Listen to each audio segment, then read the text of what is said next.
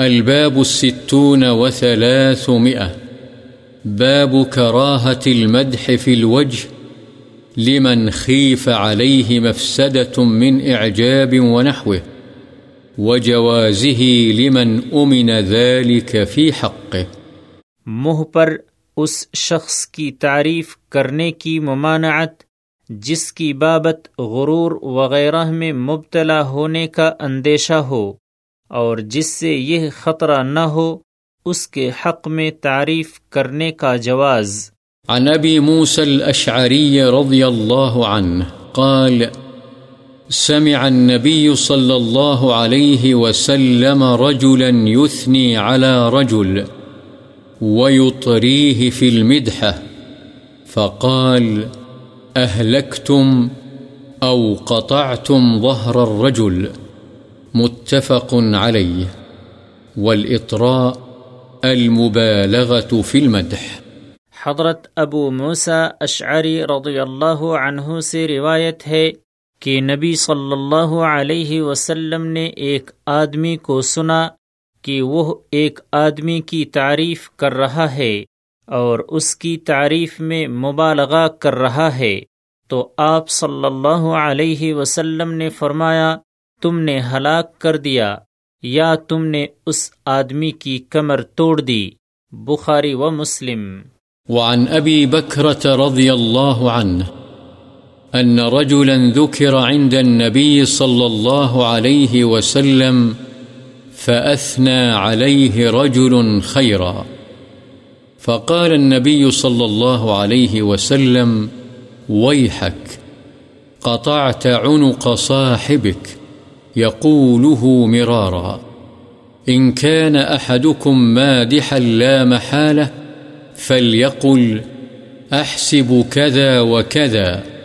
إن كان يرى أنه كذلك، وحسيبه الله، ولا يزكي على الله أحدا.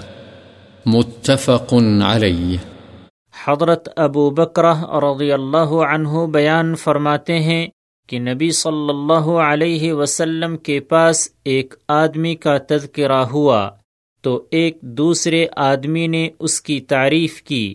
چنانچہ نبی صلی اللہ علیہ وسلم نے فرمایا، افسوس ہے تجھ پر تو نے تو اپنے ساتھی کی گردن توڑ دی۔ کئی مرتبہ آپ صلی اللہ علیہ وسلم نے یہ بات ارشاد فرمائی۔ پھر فرمایا اگر تم میں سے کسی شخص نے کسی کی ضرور ہی تعریف کرنی ہو، تو اسے چاہیے کہ وہ اس طرح کہے کہ میں فلاں کو ایسا اور ایسا سمجھتا ہوں۔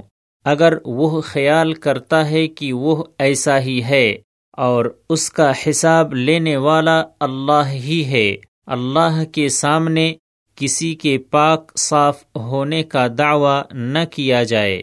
بخاری و مسلم۔ وعن همام بن الحارث عن المقداد رضي الله عنه أن رجلا جعل يمدح عثمان رضي الله عنه فعمد المقداد فجث، فعمد المقداد فجثى على ركبتيه، وكان رجلا ضخما، فجعل يحثو في وجهه الحصباء.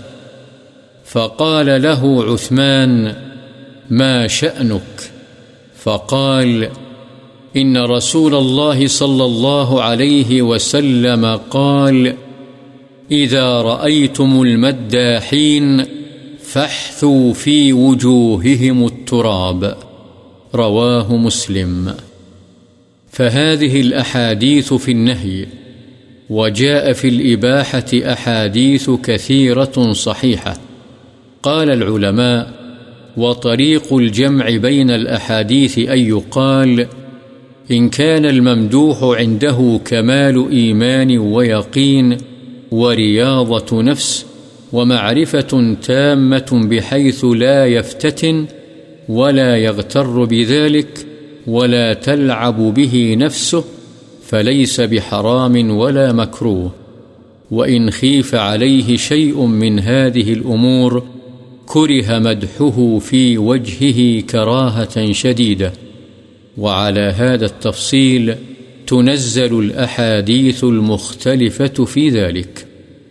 ومما جاء في الإباحة قوله صلى الله عليه وسلم لأبي بكر رضي الله عنه أرجو أن تكون منهم أي من الذين يدعون من جميع أبواب الجنة لدخولها، وفي الحديث الآخر، لست منهم، أي لست من الذين يسبلون أزرهم خيلاً وقال صلى الله عليه وسلم لعمر رضي الله عنه ما رآك الشيطان سالكا فجا، إلا سلك فجا غير فجك.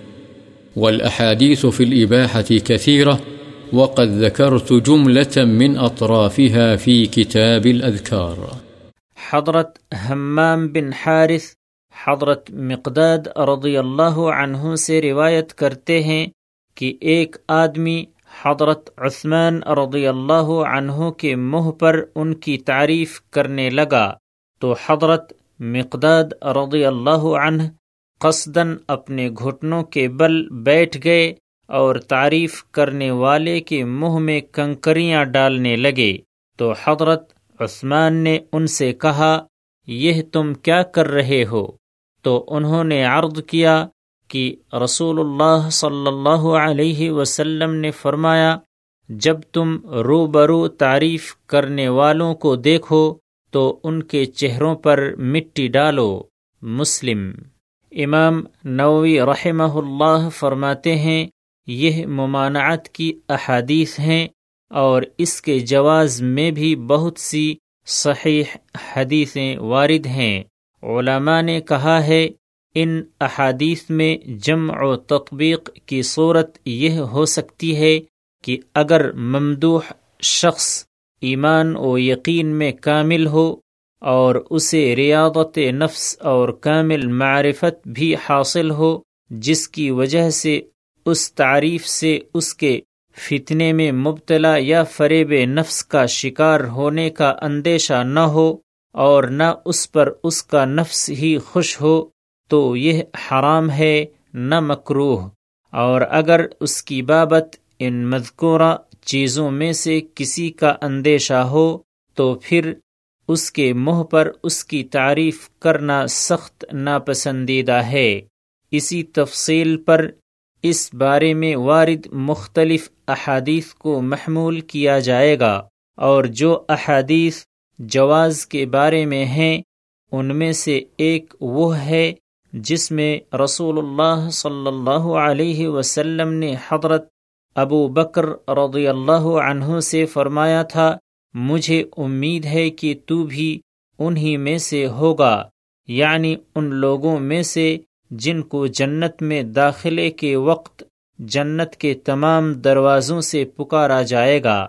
اور دوسری حدیث ہے جس میں آپ صلی اللہ علیہ وسلم نے حضرت ابو بکر رضی اللہ عنہ سے فرمایا، تو ان میں سے نہیں ہے یعنی ان لوگوں میں سے نہیں جو اپنی شلواروں کو تکبر کے طور پر ٹخنوں سے نیچے لٹکاتے ہیں۔